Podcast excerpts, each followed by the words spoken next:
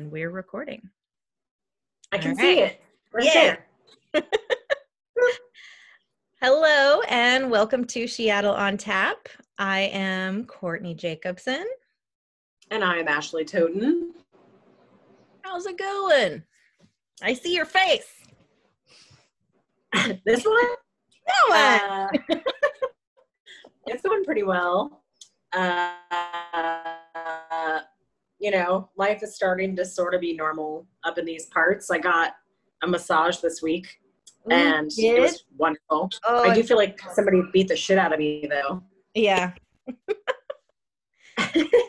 Oh, yeah. I have a few to schedule again, so I need to get on that. Mm-hmm.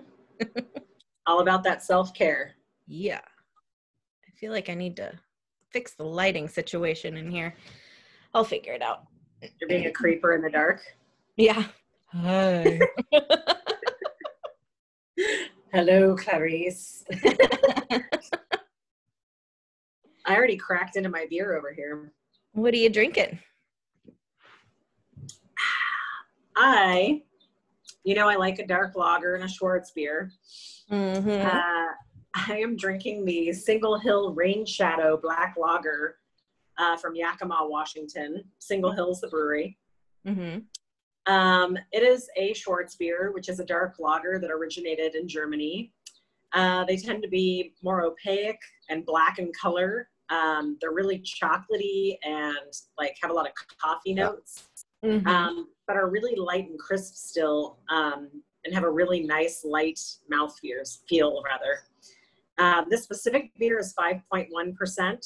The best way I can describe them, and I've used this information on our website to describe a CDA too, so just replacing one of the terms. Uh-huh. I like to tell people when I serve folks dark lagers and CDAs, yeah, I like to describe this. If a Pilsner and a Porter or a Stout had a delicious little beer baby, it would be a Schwarzbier. And if I'm talking about a CDA, I always say, if an IPA and a Stout or Porter had a little delicious beer baby, it would be a CDA.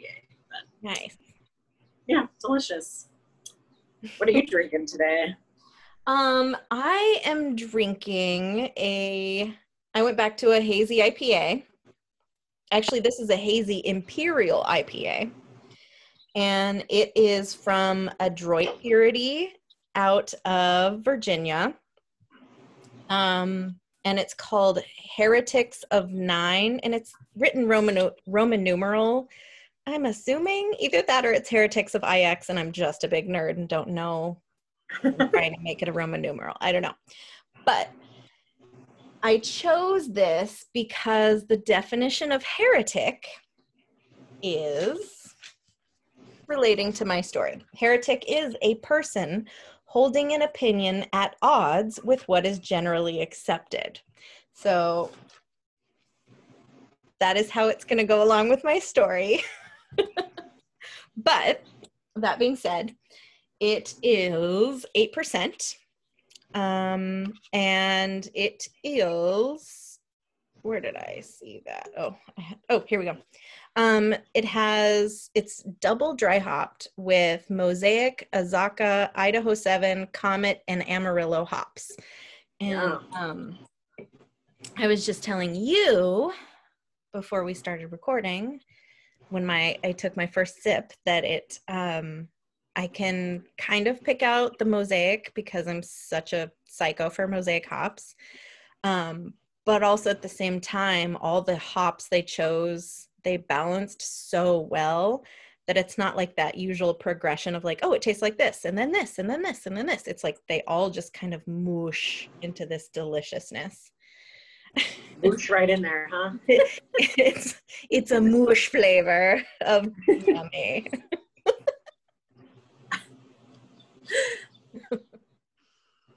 It is very yellow. Mm. It's nice to be able to see, by the way. Yeah. I can actually see what you're drinking now. It's wonderful. Yeah. And I fixed the shade so you can actually, my lighting in here is not as bad.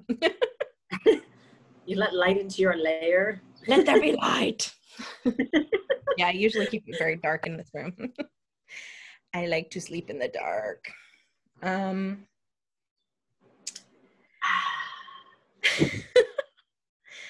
So I go first today. Mm-hmm. And I am going to talk about someone that I firmly believe should be taught about in history class in all of the schools. I'm going to talk about Fred Hampton. Well, Fred Hampton Sr. He had a baby he never got to meet, but I'll get to that later. He was a murdered Black Panther Party leader, and he was murdered by the police. And that never happens all the time. Yeah, and it's a crazy situation.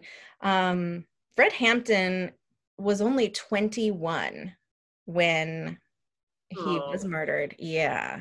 Maybe. It's infuriating because he had done so much already by the time he was only 21. And to think about what else he could have done had he not been erased from the planet. So I'll get into it. Frederick Allen Hampton was born August 30th, 1948 in Summit, Illinois, and grew up in Maywood. Both of them are just suburbs of Chicago. His parents moved to that area from Louisiana as part of the Great Northward Migration, or also called the Black Migration. Upwards of, I believe it was 6 million African Americans moved north in the early 20th century out of the South because racism, and just they settled in basically from northern East Coast to the Midwest, all the way up here to the West Coast, but almost all of the West Coast because we cool. Mm-hmm. As a kid, Fred Hampton was a gifted student and athlete, and even dreamed of becoming a center fielder for the Yankees. He graduated with honors from high school in 1966, and then enrolled and attended Triton Junior College, where he majored in pre-law. He chose law because as he started growing a little older through high school, started being a lot more aware of everything going on in the world and how it was definitely, especially a kid in the poor suburbs of Chicago, not fair for him. So he chose law because he planned to utilize the knowledge of the legal system in his defense against police brutality against African Americans. And to be honest, all people of color. He was a big proponent of it not just being Black Americans. He worked really hard to bring together all the communities of all ethnicities, and he has a pretty famous speech talking about basically listing off all racist and saying how it's, you know, this police brutality and the way that society is run at the time, or even still now, is very much run in order to keep people of color in poverty.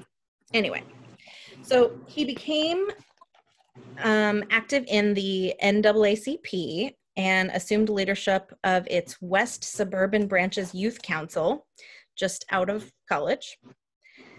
During college, sorry. He began demonstrating leadership abilities and helped to grow the NAACP youth group to 500 members strong in a community that was only 27,000. Damn. Yeah. He hoped to achieve social change through community organizing and nonviolent activism. So basically what we're still trying to do. About the same time that he was doing all of this, the Black Panther Party was was rising in national prominence, and Fred Hampton was quickly attracted to the group's approach. Oh, somebody's walking by. Quickly attracted to the approach, which was based on a 10-point program that integrated Black self-determination with class and economic critique from Maoism. And Maoism is basically just kind of like the very, very early beginnings of socialism. So in other words, they're just trying to raise up Black self-esteem and bring about some socialism, and which is really just communities owning themselves and taking care of themselves and not corporations. Mm-hmm. What a concept. Yeah. In November of 1968, Fred Hampton moved to downtown Chicago to be closer to and join the Black Panther Party's Illinois chapter. And over the next year, he was integral in a number of significant achievements. One of his bigger ones was the brokering of the Non-Aggression Pact. And this was with Chicago's most powerful street gangs. In other words, he inspired them to stop fighting each other and start fighting the social and economic oppression that they were all facing. And he strove to create a class-conscious, multiracial alliance among the Black Panther Party, the Young Patriots organization, and the Young Lords. In the late 60s, there were a lot of different cultural, racial organizations trying to help their people be better and get fair treatment. And he was kind of a pioneer in saying, not just you guys, not just us, not just these guys, all of us need to band together to fight all this oppression, because we're fighting the same thing. And if we band together, we're not going to be competing. We're going to be doing it together to get the same results we want anyway. Mm-hmm. So this is actually something that famous people like Jesse Jackson later started utilizing, and several other, like Martin Luther King Jr., lots of people we do for sure know more about would utilize his methods. At one point, he was arrested at a peaceful picketing with the Young Lords leader, Jose Chacha Jimenez, and they both were charged with, quote, mob action, which actually, yeah, they were peacefully protesting outside of a community area, and all of them arrested for mob action. Can you, I mean, I was about to say, can you imagine? But oh wait, we can. Shit's still happening. But this helped inspire them to form what they called, well, what he called the Rainbow Coalition, that later Jesse Jackson used his term for Rainbow Coalition to mean different things, sort of same, but a little bit different things in his own talks. Anyway, formed the Rainbow Coalition that joined the Young Patriots, the Young Lords, the Black Panther Party, the Students for Democratic Society, the Brown Berets, and the Red Guard Party. All of them just various factions of younger to middle-aged groups of varying racial degrees and everything. Like I said, so that they can all fight together. At one point, he was arrested at a, oh, I already said that. Due to his organization skills, he rose quickly within the Black Panther Party and became chairman of the Chicago chapter. As chairman, he helped start, and mind you, at this point, he's 21. That blows my mind. Yeah. I think of myself as 21 and I could barely pay some bills, let alone do some organizing like this. It blows my mind. Yeah, as chairman, he helped start and worked closely with Chicago's People's Clinic. So the Black Panther Party, mainly because of Fred Hampton, decided that they needed to help their community in more than just one way. And part of that was health. And so they started these free clinics in the more impoverished communities, generally Black communities, everywhere that they had Black Panther Party chapters. So he helped with one of the first ones in Chicago. And the thing is, they also had, within these free clinics, they had an office of a, basically a social worker. And the social worker had files that they could use for references. So if someone went in for a burn, before they left, after seeing a doctor that was volunteering their time, the doctor or the nurse would ask, is there anything else we can do to help you with your life right now? And then they would go and sit in this office and talk to the social person. And if they needed to talk to a teacher or a tutor for something, they would give them the number to someone that's willing to volunteer their time and help tutor this person. If they needed help getting a bank account, they would, they also talked about, they were some of the first people to talk about credit unions, because they were owned by the people and used and decided everything for the people that, you know, actually ran the credit union. Interesting. Yeah, they would. So all of these things at the clinic, but he also taught political education classes at the Black Party Panther chapter every single day at 6 a.m.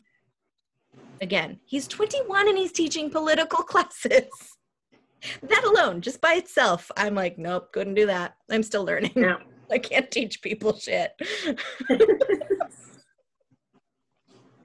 But wait, there's more. He also launched a project for community supervision of police. Can we get that back? He also helped start the community free breakfast programs that all of the Black Panther Party chapters would do. So every morning, the Black Panther Party, if you were a kid in the area, you could just go up there and they'd give you some breakfast and maybe help you with your homework before school, or, you know, just. That's amazing. Yeah.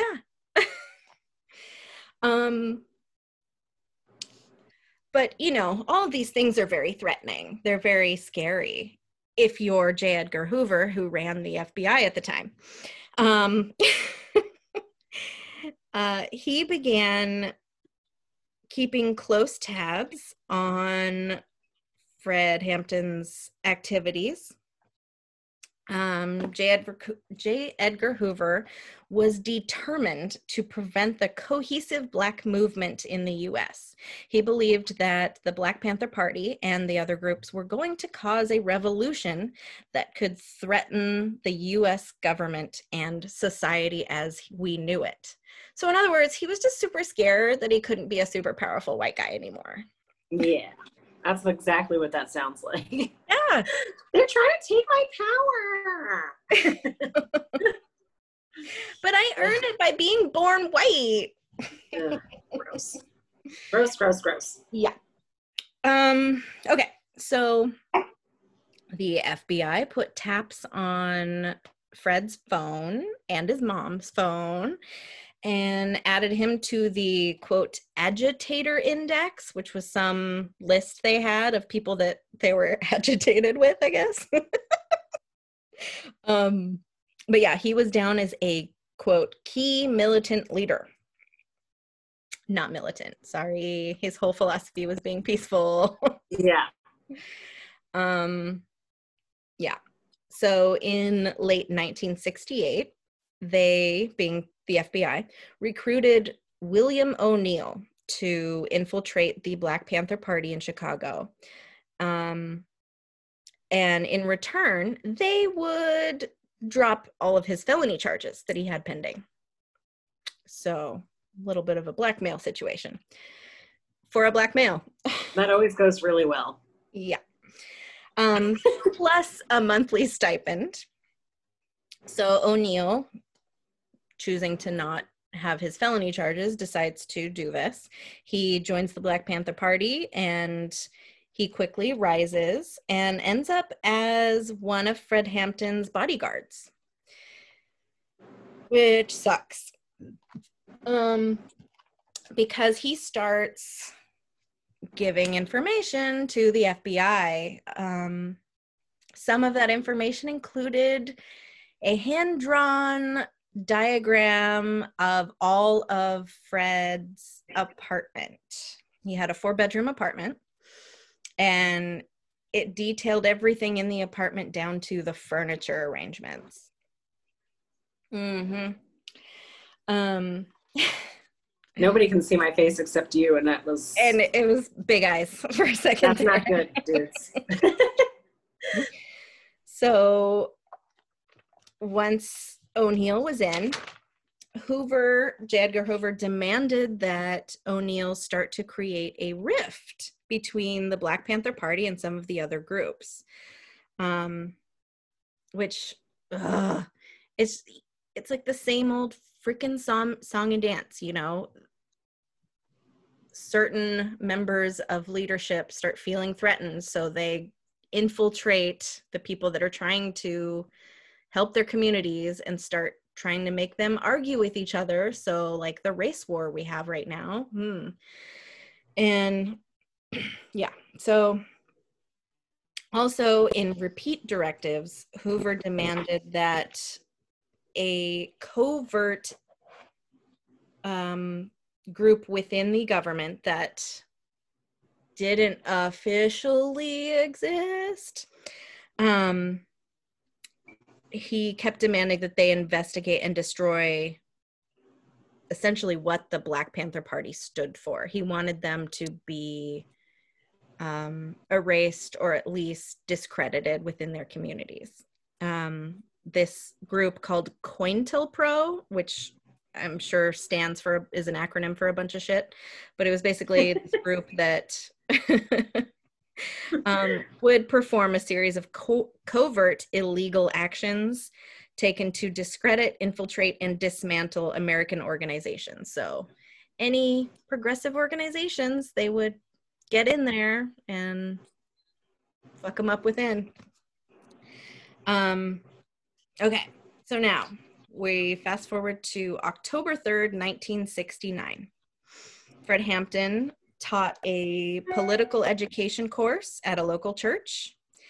And afterwards, he and his pregnant fiance and several other members of the Black Panther Party went back to his 4-bedroom apartment to have a late dinner. And a lot of times people would just kind of crash there because he had a bigger place than other people, and he was the leader. Mm-hmm. William O'Neal, being kind of his main bodyguard by this point, was already back at the apartment and had made dinner for everyone. Dun, dun, dun.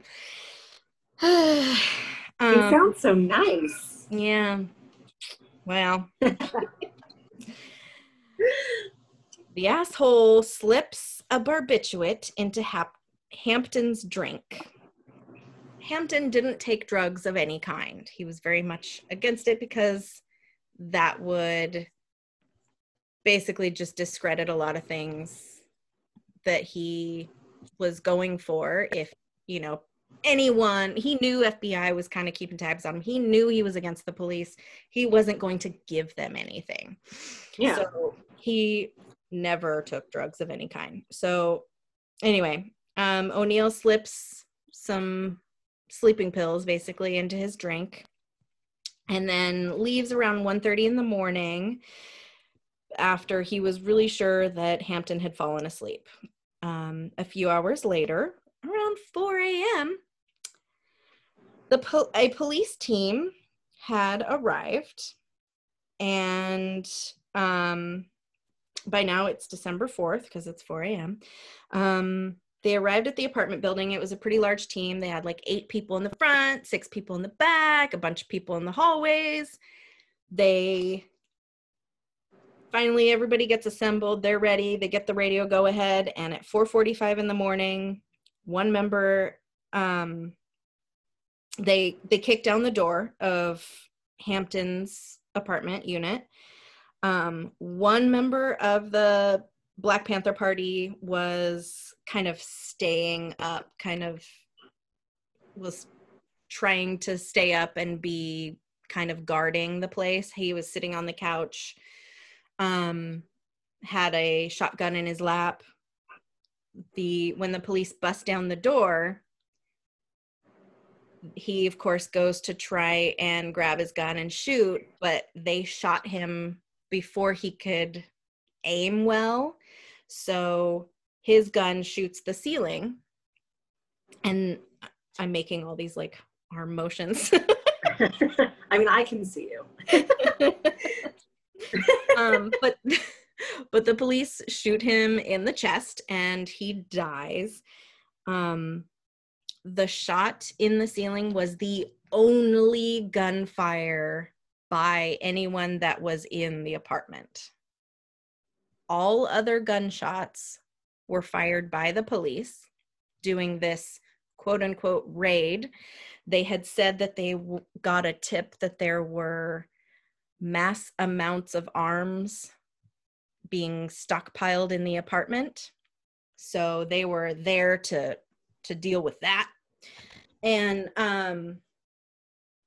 so by the time there had been an investigation, they counted there were between 90 and 99 bullets, which is just fucked up. Guys, first of all, even if there was a shootout, he's one fucking dude.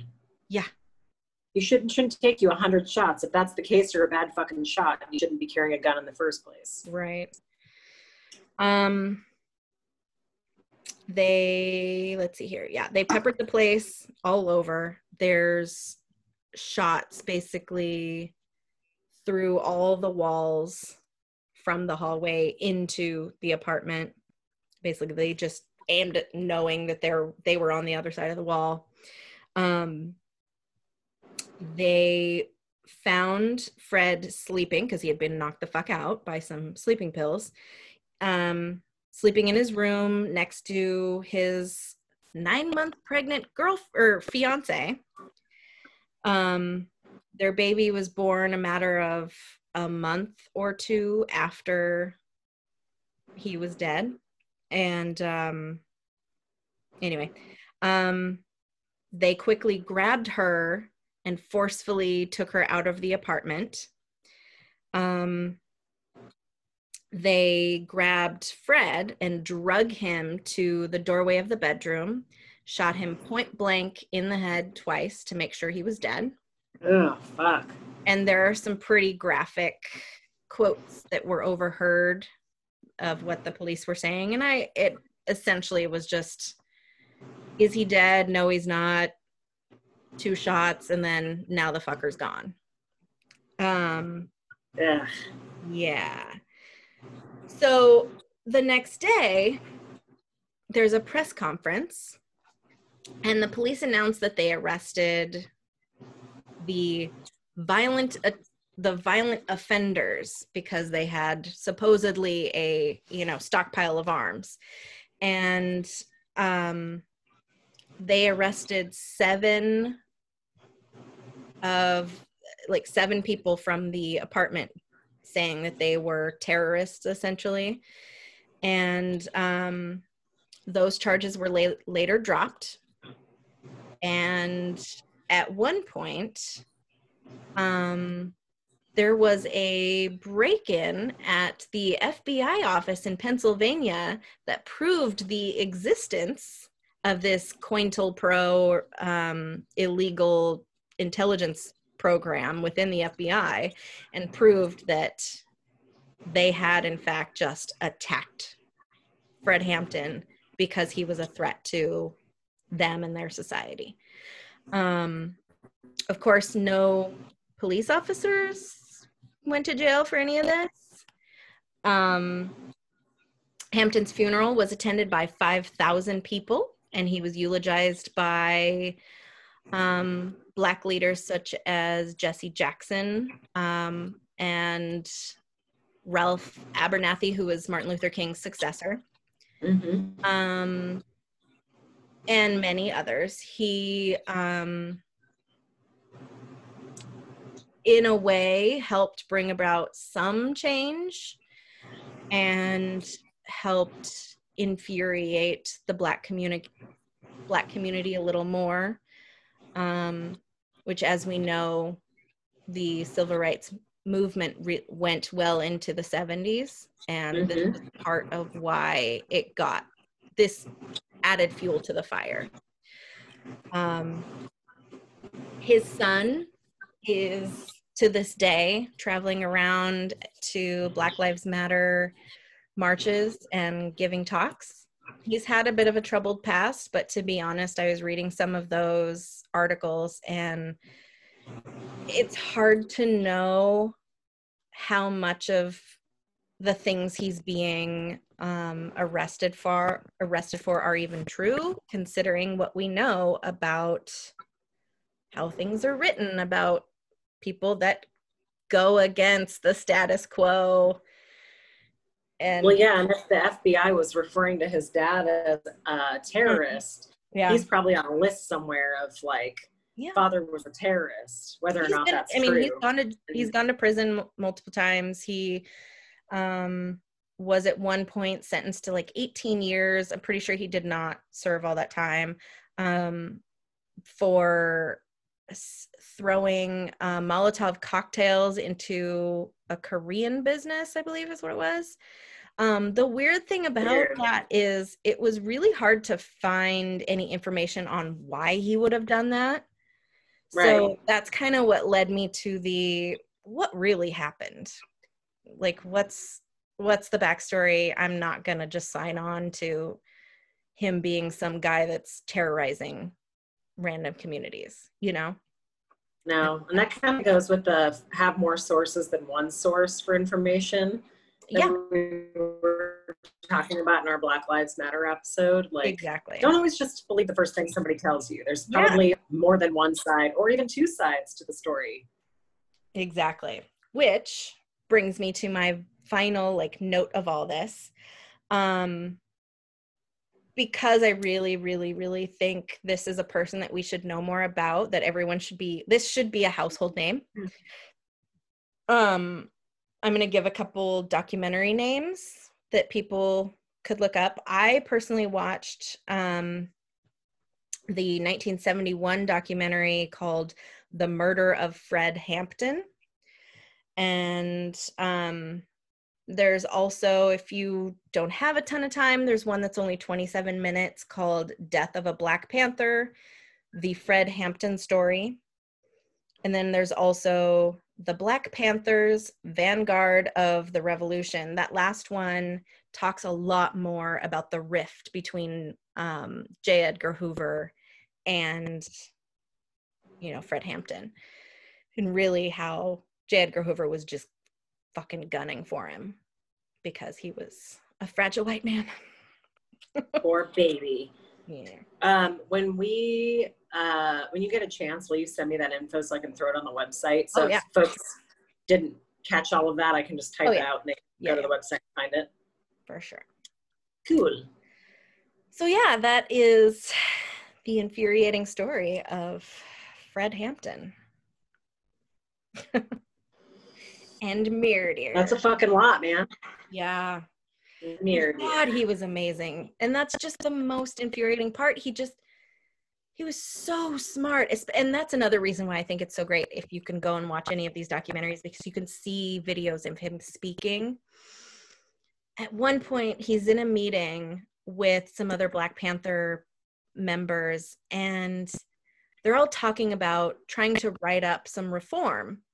And these guys are coming to him with these ideas, and, you know, I'm listening to it going, oh yeah, that's great. That's great. Yeah, that sounds great. And he's like, well, okay, but I want more on education here. You just say education, but I need more. I need you to come back to me with more about this, because what about these guys in Haiti and this happened there? They just said this. And he just starts rattling off all this stuff about history. He's just so well educated and could just come up with these things off the top of his head, and examples of why saying we just need to educate people is not the answer. It's how, with what. Yeah, make it happen. Yeah. And I was so impressed. And then I keep thinking about how he was like 20 and 21 when he was making all of this. And I feel like our youth right now, a lot of the people participating in the Black Lives Matter movement are on maybe a little on par with him, if not right there. And it gives me hope, but also I'm just so pissed that we didn't have him then, you know, after 21. He could have done so fucking much. He could have fucking been president at some point. Yeah. Absolutely. It's crazy. Yeah. So with that, I'm going to drink some of my beer. Should we take a super quick power beverage break? Yes. Power break. Yeah.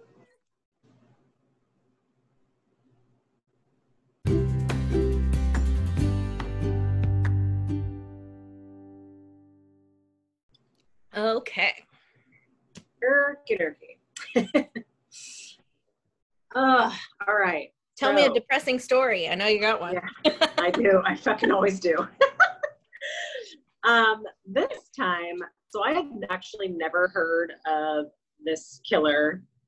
This was a request from one of our listeners, who's a good friend of mine, Derek.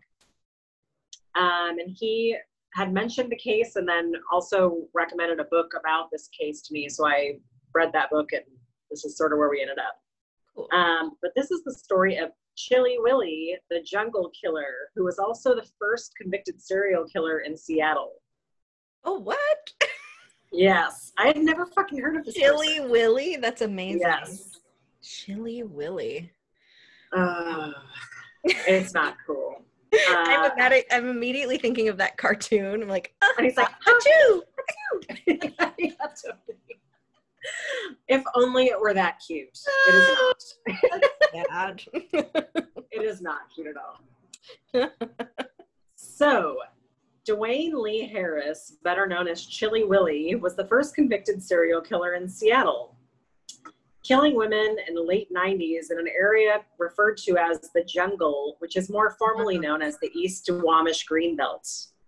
It is a green belt on the western slope of Beacon Hill that is known for its homeless encampments and high crime. Yeah. The jungle is, it's very fucking scary. Yeah.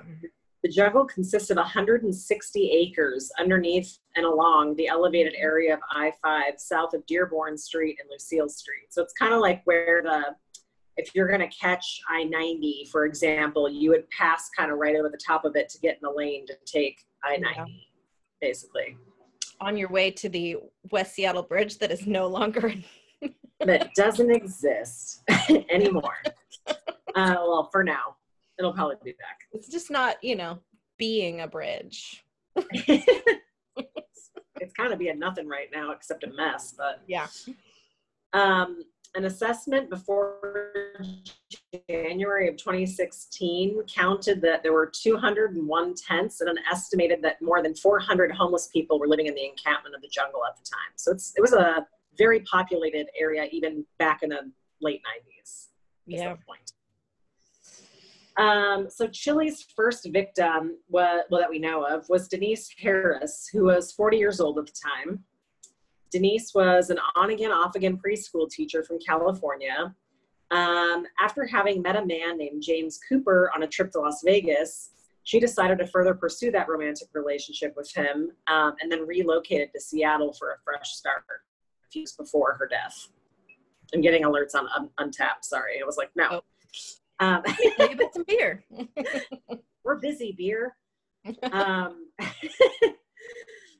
So... According to James, the couple still share a residence, but they were not actively still a couple at the time.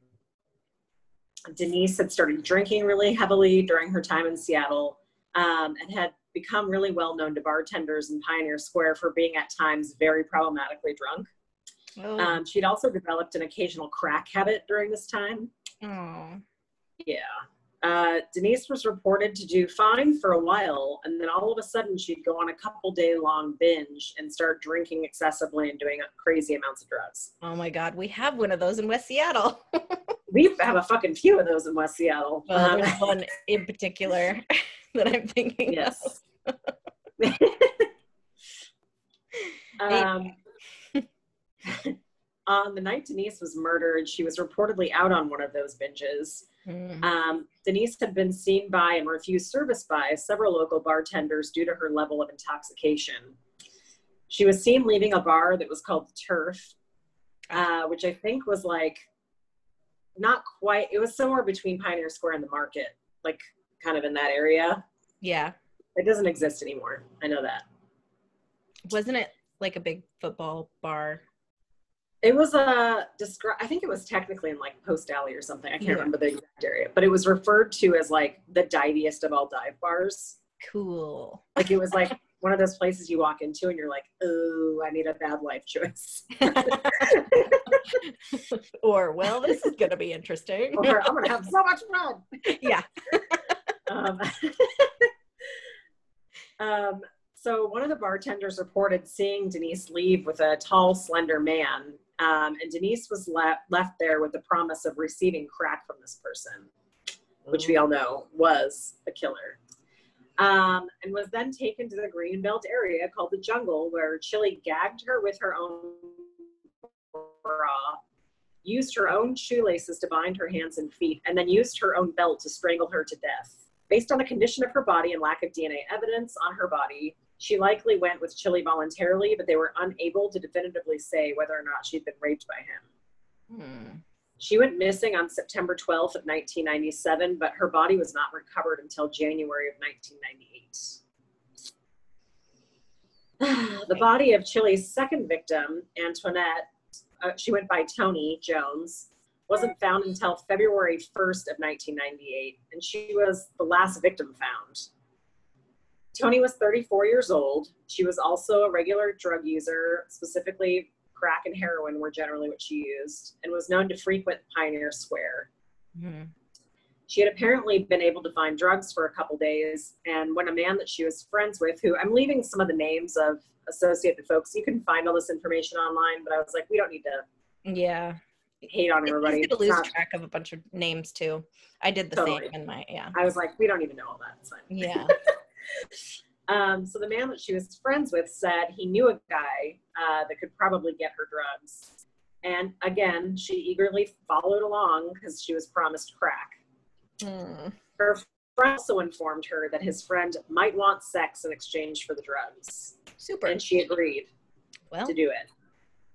Drugs do that to you, folks. Don't do drugs. Drugs are bad. Well, not drugs. I mean, I smoke pot, but that's different. Okay. It's not crack, okay? It's a different story for another different day. That's a different podcast altogether. Definitely. Okay. So according to Chilly's own confession, he said that Tony and two other men that he claimed were gang members had ripped him off when doing a drug deal and stole a bunch of crack from him. So he had a friend bring her to him with the promise of drugs, and upon her arrival, he asked her if she remembered him. She claimed that both he and the friend tied her up. He kept claiming that he and a friend did a lot of things, which you'll hear more about. Tied her up with her own shoelaces. Seeing a trend? Shoelaces. Mm. And he told her, "You should remember me. You stole my motherfucking drugs." This is an exact quote. He said she began pleading with him and said, quote, "Oh, don't, please. I have kids. I have kids." And then when the detectives asked him how he responded to her pleas, he said, "I don't want to hear that shit because now it's time to die. Tell your testimony to Jesus." And then choked her with her belts until she was dead. And then he just threw some cardboard over the top of her and left her down in the jungle. Wow. Chilly also gagged Tony with her own underwear during that attack. Oh, again, more. What's with the underwear? Seriously, what's with all of the things? The shoelaces and the underwear and the... Mm. It's. I wish I could tell you it gets better, but you know, it fucking doesn't. Yep. I know. Just to show you how little compassion, regard for human, more specifically female life that Chilly had, when the detective asked him how he knew that she was dead when he left her body, he responded very coldly, "Because her eyes popped out and she pissed herself. You can really tell by the eyes." Wow. Yeah. Investigators asked where his friend was during this time, and Chilly told them he watched, but he didn't do anything, and he knew that I knew that he wouldn't say anything because I'd kick his fucking ass. Ugh. The last known victim was Olivia Smith.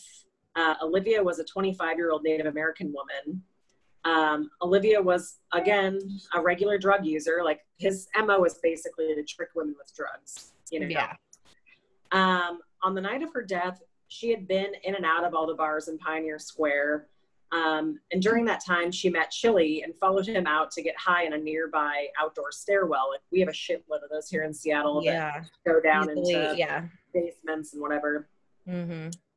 Olivia, who was a known sex worker in the area, was extremely intoxicated and essentially went with him because she was like, "You're either going to pay me for sex or you're going to give me drugs for sex. It's good.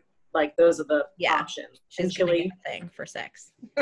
Apparently he agreed, and they had sex. There was, in the reports, there was some speculation that the sex part may have been less voluntary. But since she was a known sex worker, they can say for sure. Yeah. So he finished up, and as she was getting dressed, she told him she wanted what she came for. And Chilly told her he wasn't paying her, and he also had no drugs. Damn. He then looked around to see that there were no possible witnesses and slid behind her and tied a ligature around her neck. Olivia, who was like nobody's fool and had been living on the street and doing this shit for a long time, pulled a knife out and started cutting at him. Well, Chilly tackled her to the ground. She certainly fucking did.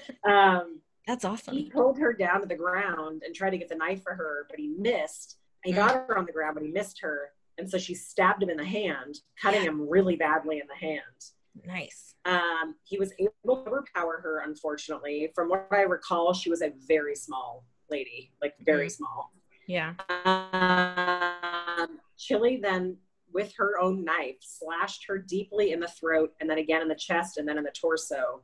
He stabbed her several times in all of these areas, but he also kept stabbing her, which there were other reports of similar wounds to other victims. For some reason, he kept stabbing women in the butt. Weird. Which is a weird, I mean, stabbing anybody's weird, but to like make a point to start stabbing them in the ass is a really weird thing to do. The psychologist in me is like, what is that about? What happened to you in your childhood? That's people always are like, why do you like true crime? I'm like, because it's fascinating. Like, what the fuck makes people do these weird things that happen to people, and like what made them that way? And totally. Yeah. So Chilly removed her tennis shoes and then used her laces to tie her up again. Mm. Olivia's body was found on January 10th of 1998. Dang. So during this time, the detectives had pieced together that they were likely dealing with a serial killer. Yeah. And in a very bizarre twist, the detective, like the head detectives running the case, received a phone call from Chilly, who was serving time for robbery in the King County jail down in Kent, Washington. Mm-hmm. Chilly told the detectives that he knew who killed Denise, and then later ended up saying he also knew who killed the other two people. Chilly was able to squeeze a few cappuccinos and some cruises to the crime scenes from the police while telling them what he, quote, knew about the cases, insisting that a man named Mike or Mark Smith was actually responsible, but that he himself had been present for some of these murders, but he was being threatened by the supposed killer. So clearly the detectives were like, this guy's full of shit, but he did know a lot about each crime scene, like more than he should know. Yeah. But they couldn't figure out how he was lying yet. They didn't have enough proof to prove he killed it. Killed all these women, but they knew something was up. Mm-hmm. So they started looking into Chilly's past during this time. And also during this time, investigators, you know, like, I think people often think that when detectives are working on cases like this, that it's their only case, but this kind of goes along with the like on the police thing, is that they're sometimes dealing with too many things, and homicide detectives are usually doing multiple cases at once. Yeah. And in this situation, it kind of worked out in their favor. They received a call about a shooting involving with one person killed and one person in critical condition at a local motel. And it essentially was a drug deal that had gone wrong. But the one main witness, her name was Ayasha, may have opened the door for the shooter. So Ayasha was taken into protective custody, and they basically put her up in a nicer hotel and somewhere that they could keep tabs on her. Yeah. Just in case the suspect in this case was going to come after her and try to kill her for being the witness in this crime, the only main witness in this crime. While the police had her in the car and they were on the way to the safe spot, they asked her a lot about, obviously, what she knew about the crime, but then also there was some small talk in that ride, and they learned that Ayasha had been homeless, addicted to crack, and been a sex worker since she was 16 years old. And then she went on to say that she'd been in danger a lot of times, and with all the close calls she's had, only one really stood out to her as, like, the scariest thing. Yeah. She told them, I almost got killed by some dude named Chilly Willy. She said, my friend Ryan and I met Chilly in Pioneer Square. Chilly had been drinking all day and was talking some weird shit, but we all took a bus to Ryan's apartment to smoke some rock. When we got there, Ryan and I went to the bedroom to smoke, and all of a sudden Chilly comes in and starts beating on Ryan. He beat him really bad too, and then he gagged him. After that, Chilly raped me and tied me up. These are the shoes I was wearing. He took the laces out and tied me up with them. I was able to escape when I heard Chilly on the phone telling someone that he needed an alibi because he was about to kill some people. And then she said, shit, I got out the door and ran naked down the street. And that Chilly's account of that was similar. Like, she got up and ran out the door butt naked. Like, damn. She was like, fuck this shit, that dude's gonna kill me. So after hearing her account that day, the investigators asked if she had made a police report, and she said she had, which I was like, yay! Yeah. So many women don't report shit. Yeah. Well, because especially as sex workers, they're not believed. Exactly. But she made that report with the King County sheriffs, and the investigators were able to verify and pull that report and use it for evidence in the murder trial for these women, which is fantastic. Oh, yeah. With that as more evidence to prove the methods used by the killer, the investigators had already begun to suspect that Chilly was in fact the killer, despite his constant stories about his, quote, friend, or that guy, Mark or Mike, who kept changing the name, too. When they went to get Chilly for another little ride-along adventure, they basically told him, we know you're full of shit, and if you keep lying to us, we're not going to come pick you up anymore. Damn. And so while out on this outing after that chat, he took them to the location that Tony Jones's body had been found and was able to describe the scene perfectly. He then told them he knew that there were more bodies out in the woods, and the investigators got a little spooked because they were like, he's being so open with his knowledge that they were like, we feel like if we walk into the woods, he might have actually set something up to have us killed or something. Ew. So they didn't take him out into the woods. They wrote it all down, but they didn't go. And they went back to the homicide office to try to get a formal statement in writing about what he knew about Tony Jones's murder. And then all of a sudden, Chilly just confesses for no apparent reason. Huh.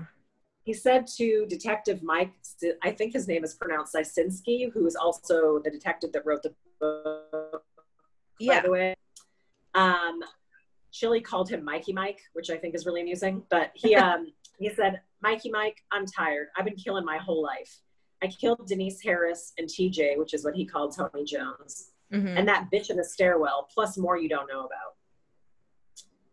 The detectives told him to stop, and that they needed him to like hear his rights and call a lawyer.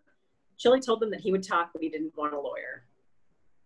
He then went on to describe more graphically what he had done to his victims. And during his confession, he would start by saying things like, he and this Mike person he kept talking about killed Denise together, but he kept slipping up what role which man played in the whole process, including Denise's.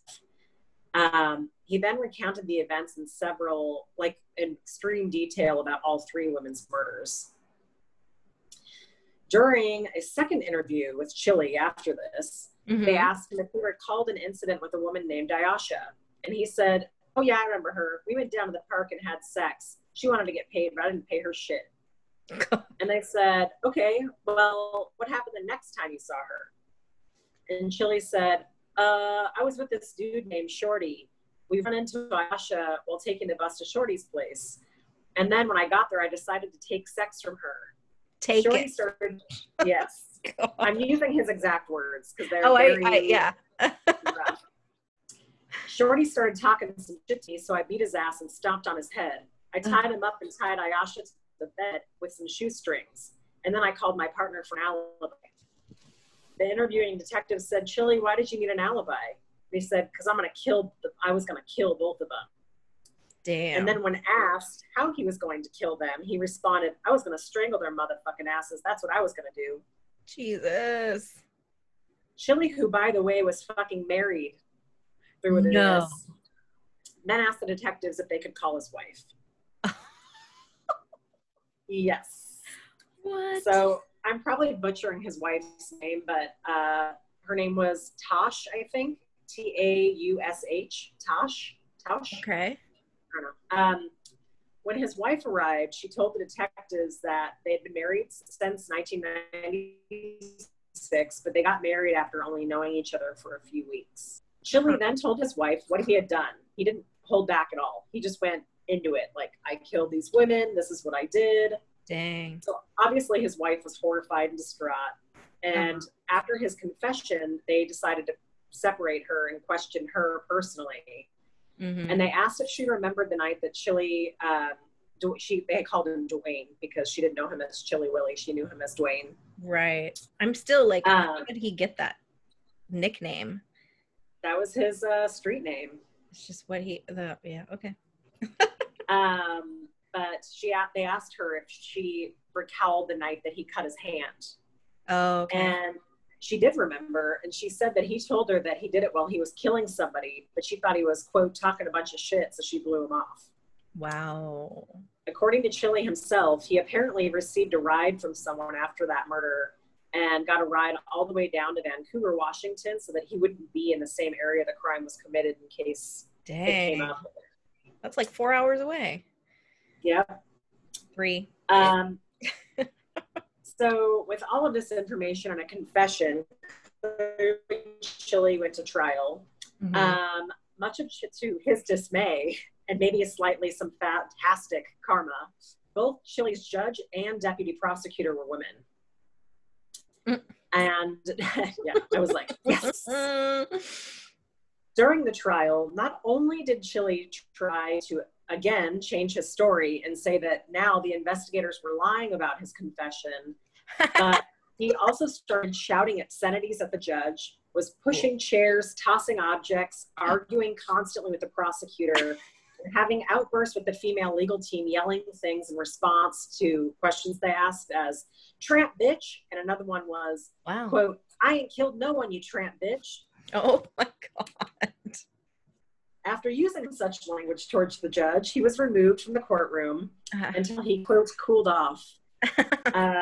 He was then informed that his behavior would no longer be tolerated. And essentially the judge was like, you don't actually have to be in this room for us to do this case, so chill the fuck out. During the trial, Chilly's ex-wife testified, expressing to the judge that Chilly was a very dangerous man, recounting many abuses, which included being choked and tied up in front of their infant child, and expressing extremely deep concern over the lives of any women he would encounter in the future. During the trial, Chilly encountered some members of the media outside the courtroom and was recorded commenting in response to a question they asked, saying, "People die every day. I don't feel sorry for the victims." Dang. Finally, Chilly took the stand. So remember now that he's decided he's fucking innocent. He was asked if he told the detectives that he killed Denise, Tony, and Olivia, and he said that he had not. He said that he went on the ride-alongs to get out of jail, but the investigators would show him crime scene pictures and started threatening him to tell them that he did it, like to confess. Then they asked if he killed the women, and he said no in all the cases except for some reason Olivia. He was like, "I'll take that one. Don't know why." Weird. He tried to say that she actually attacked him with a knife, and therefore all of this was self-defense. So remember what he did to her body, though. You don't do those things in self-defense. Yeah, no. The questioning continued, and Chilly started getting more and more agitated, and I guess his attorney kept trying to whisper things like, "Chilly, you got to calm down. Hey, you got to do this, you got to do that." And the judge finally just yelled over everybody and said, "You cannot speak to him while he is testifying." Oh, shit. And so he got in trouble. During his testimony, he would go on to refer to the victims in the cases as "that bitch in the stairwell," quote, "that hoe." And in response to Tony Jones, he said, "I don't give a fuck about her." Dang. After his very dramatic trial, Chilly was found guilty and sentenced to 94 years in prison. Good. At his sentencing, Chilly was strapped into one of those restraint chairs. Oh. Like, because he'd been such a crazy person. But he was sitting there eating candy like everything was fine. And they asked him if he had anything he wanted to say. And this is just goes to show you how fucking crazy this guy is. This is very long. Yeah.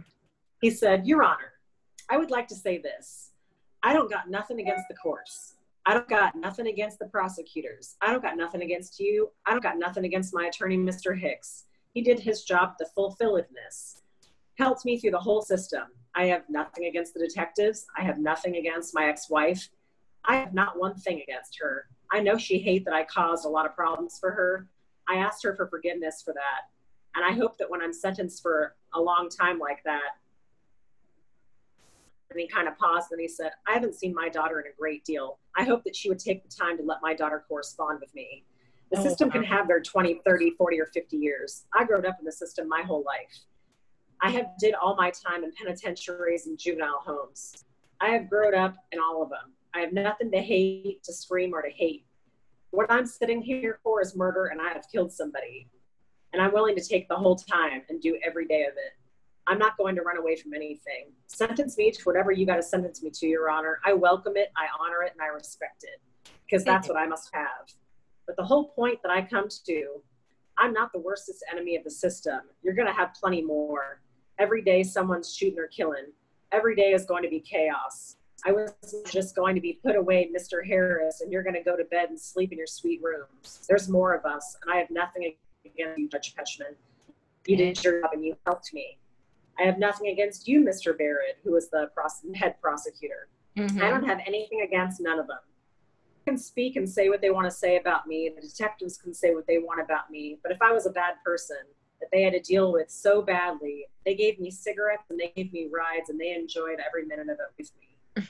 I just asked for the families of these victims for forgiveness. But you're not getting justice any way you look at it. You're not going to get justice regardless of what you give me if you give me all the time.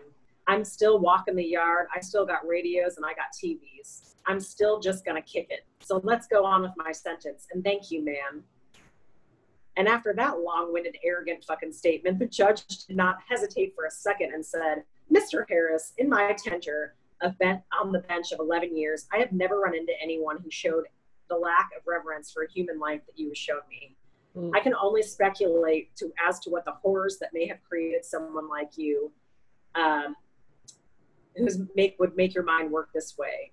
but your bone-chilling remarks concerning how you preyed upon these individuals, humiliated and destroyed their lives, and then laughed about it leaves me to the conclusion that I must do everything that I can to ensure that you're not free to be at large again. Ooh. And with that, she sentenced him to the highest possible sentence and said, "It's really quite a shame, Mr. Harris, because I think that, as I told you before, you're actually quite a smart man." And Chilly nodded and said, "Very." And then she responded to this saying, "And what a waste for someone to take a good mind and use it for ill."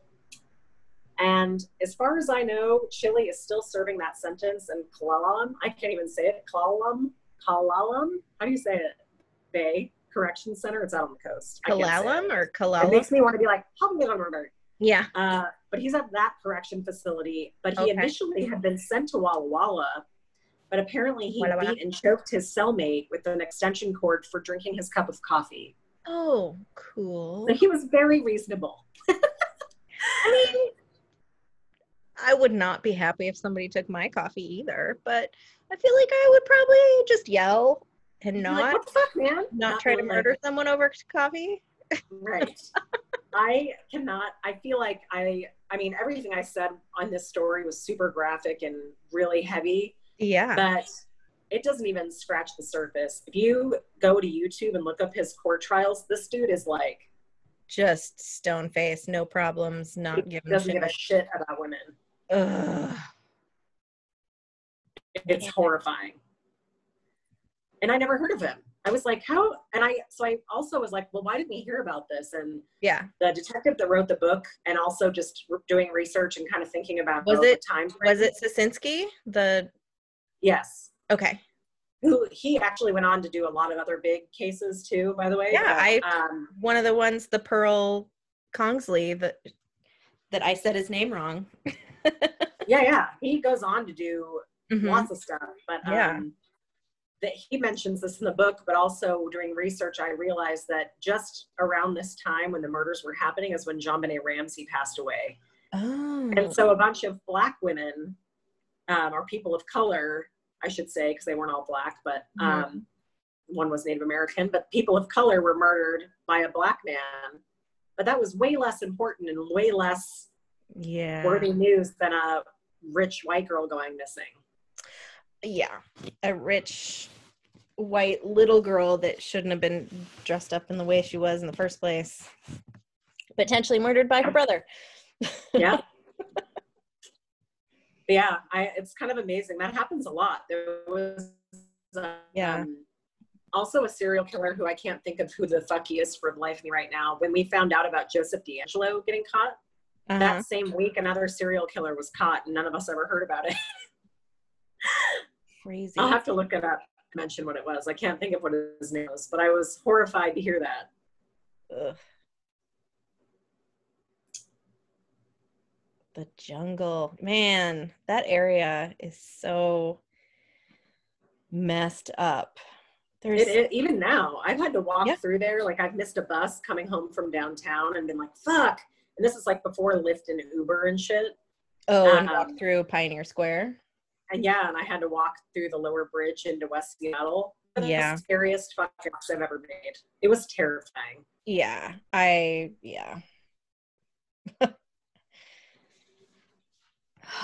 But yeah, that jungle area specifically, there's a podcast I listen to, and it's talking about specific murders that happened, and it was like this mass murder and it's still unsolved. And while it's, one of those procedural podcasts where the entire season is just about the one thing. And, anyway, along the story, they're interviewing people and they're like, well, yeah, but that's also about the time that so-and-so died because they got stabbed. And it's just like people that basically live in that area, they're so desensitized because they see murder a lot. Yeah. Murder and people just ODing a lot. Yeah. A lot. It's so sad. Yeah, there's very few times in West Seattle that I have been like scared when I've been out and about, because usually it's some crack crackhead yelling at you and you're like, okay, whatever, and you just blow them off. Yeah. But that area, walking through it, every single time I've even driven through it, I'm like, yeah. Oh God. Yeah. Yeah. Ugh. Crazy. Yeah. Don't move to Seattle. It rains all the time and there's murders. Yeah. Don't do it. Maybe the rents will go down. And we don't have bridges anymore. That's true. You're just trapped here. Oh, man. Crazy, crazy stories. Yes. Do you have any shower buddy things? I haven't had time for them later this week. I know. No, not really any shower thoughts. We were really fortunate. A friend of mine, a couple friends of mine are in the area right now from Kansas City, and just kind of, they stopped and had like a barbecue with us in the backyard on Monday before they headed off on their big self-led tour of the Pacific Northwest. So that was really fun. We ended up making a fire pit, just impromptu, utilizing an old keg. Nice. Yeah. So Gordon had already cut the top part off because he was thinking of using it to brew beer, because that'd be just kind of cool to boil water and brew beer in an old keg. Yeah. But it ended up just kind of not, well, ended up being a little bit more of a pain in the ass than it was worth for brewing. So he just had it. And then he was like, well, if I drill a few holes towards the bottom for airflow, we could actually turn it into a pit, a fire pit. So the guys had tools out and drilling holes, and drinks were had. Sounds fucking great. I love a fire pit. Yeah. It was good times. You guys will have to come over and hang out in the backyard, drink some beers and make s'mores on your fire pit. Yeah. And then we can try and get Gordon to eat one, because he hates s'mores. What is wrong with him? He doesn't like things that are sticky. He's missing out. All the good stuff, sticky. He also had a weird bad experience with a s'more one time, so I'll let him tell that story. Like it burned the shit out of him or something? No. There might have been rocks in it. Oh my God. What the fuck? Well, no wonder. He's like, s'mores are trying to kill me. Yeah. Hey, when you try and eat s'mores when you're super wasted, it might be a bad idea. Yeah, it's a bad idea. Except for Daniel's birthday last year, I took some to the cabin we stayed at, and yeah. I was making them with Reese's peanut butter cups. Oh, yes, yes, yes. And they were really good. Mm-hmm. Yeah, I love to incorporate the different types of chocolate candy. Mm-hmm. There are those one little chocolate squares that also have caramel in the center of them. I think it's like Ghirardelli, actually. Oh, yeah, totally. Yeah, those are great. That would be good. Mm-hmm. Daniel's like caramel, but I would like that. Yep. How do you anyway. I know every time he says I don't like caramel, I'm like, what? Okay, you know what, okay, fine. Fine, I will get all of it. Yep. Oh, yeah, so getting to see friends and our county finally being in phase 2 to catch up with the rest of the counties. Those are always positive things. And hey, although we just have that mandatory mask. Yeah, well, whatever. I know. I'm just glad that I'm able to get out of the house and go to work a couple days a week, you know? Yeah, definitely. Because otherwise I'm bored. I might be back by the time this comes out. Maybe. I keep saying that. They might want to remodel something else. You never know. I know. They keep, damn, I'm not even going to recognize the place when I go back. All right. Well, shall we close out our tabs? We should. All right. Well, until next Monday, drink good local beer. And please tip your fucking bartenders. Yeah. Oh, please. Oh, please. For more information, we can be found on Instagram at Seattle_on_tap, email at SeattleOnTap@gmail.com, or our website, SeattleOnTap.com. You can also like us on Facebook. And all of the Seattle on Tap original music is provided by Bubble Bathtism, courtesy of the Subterranaut Recording Collective.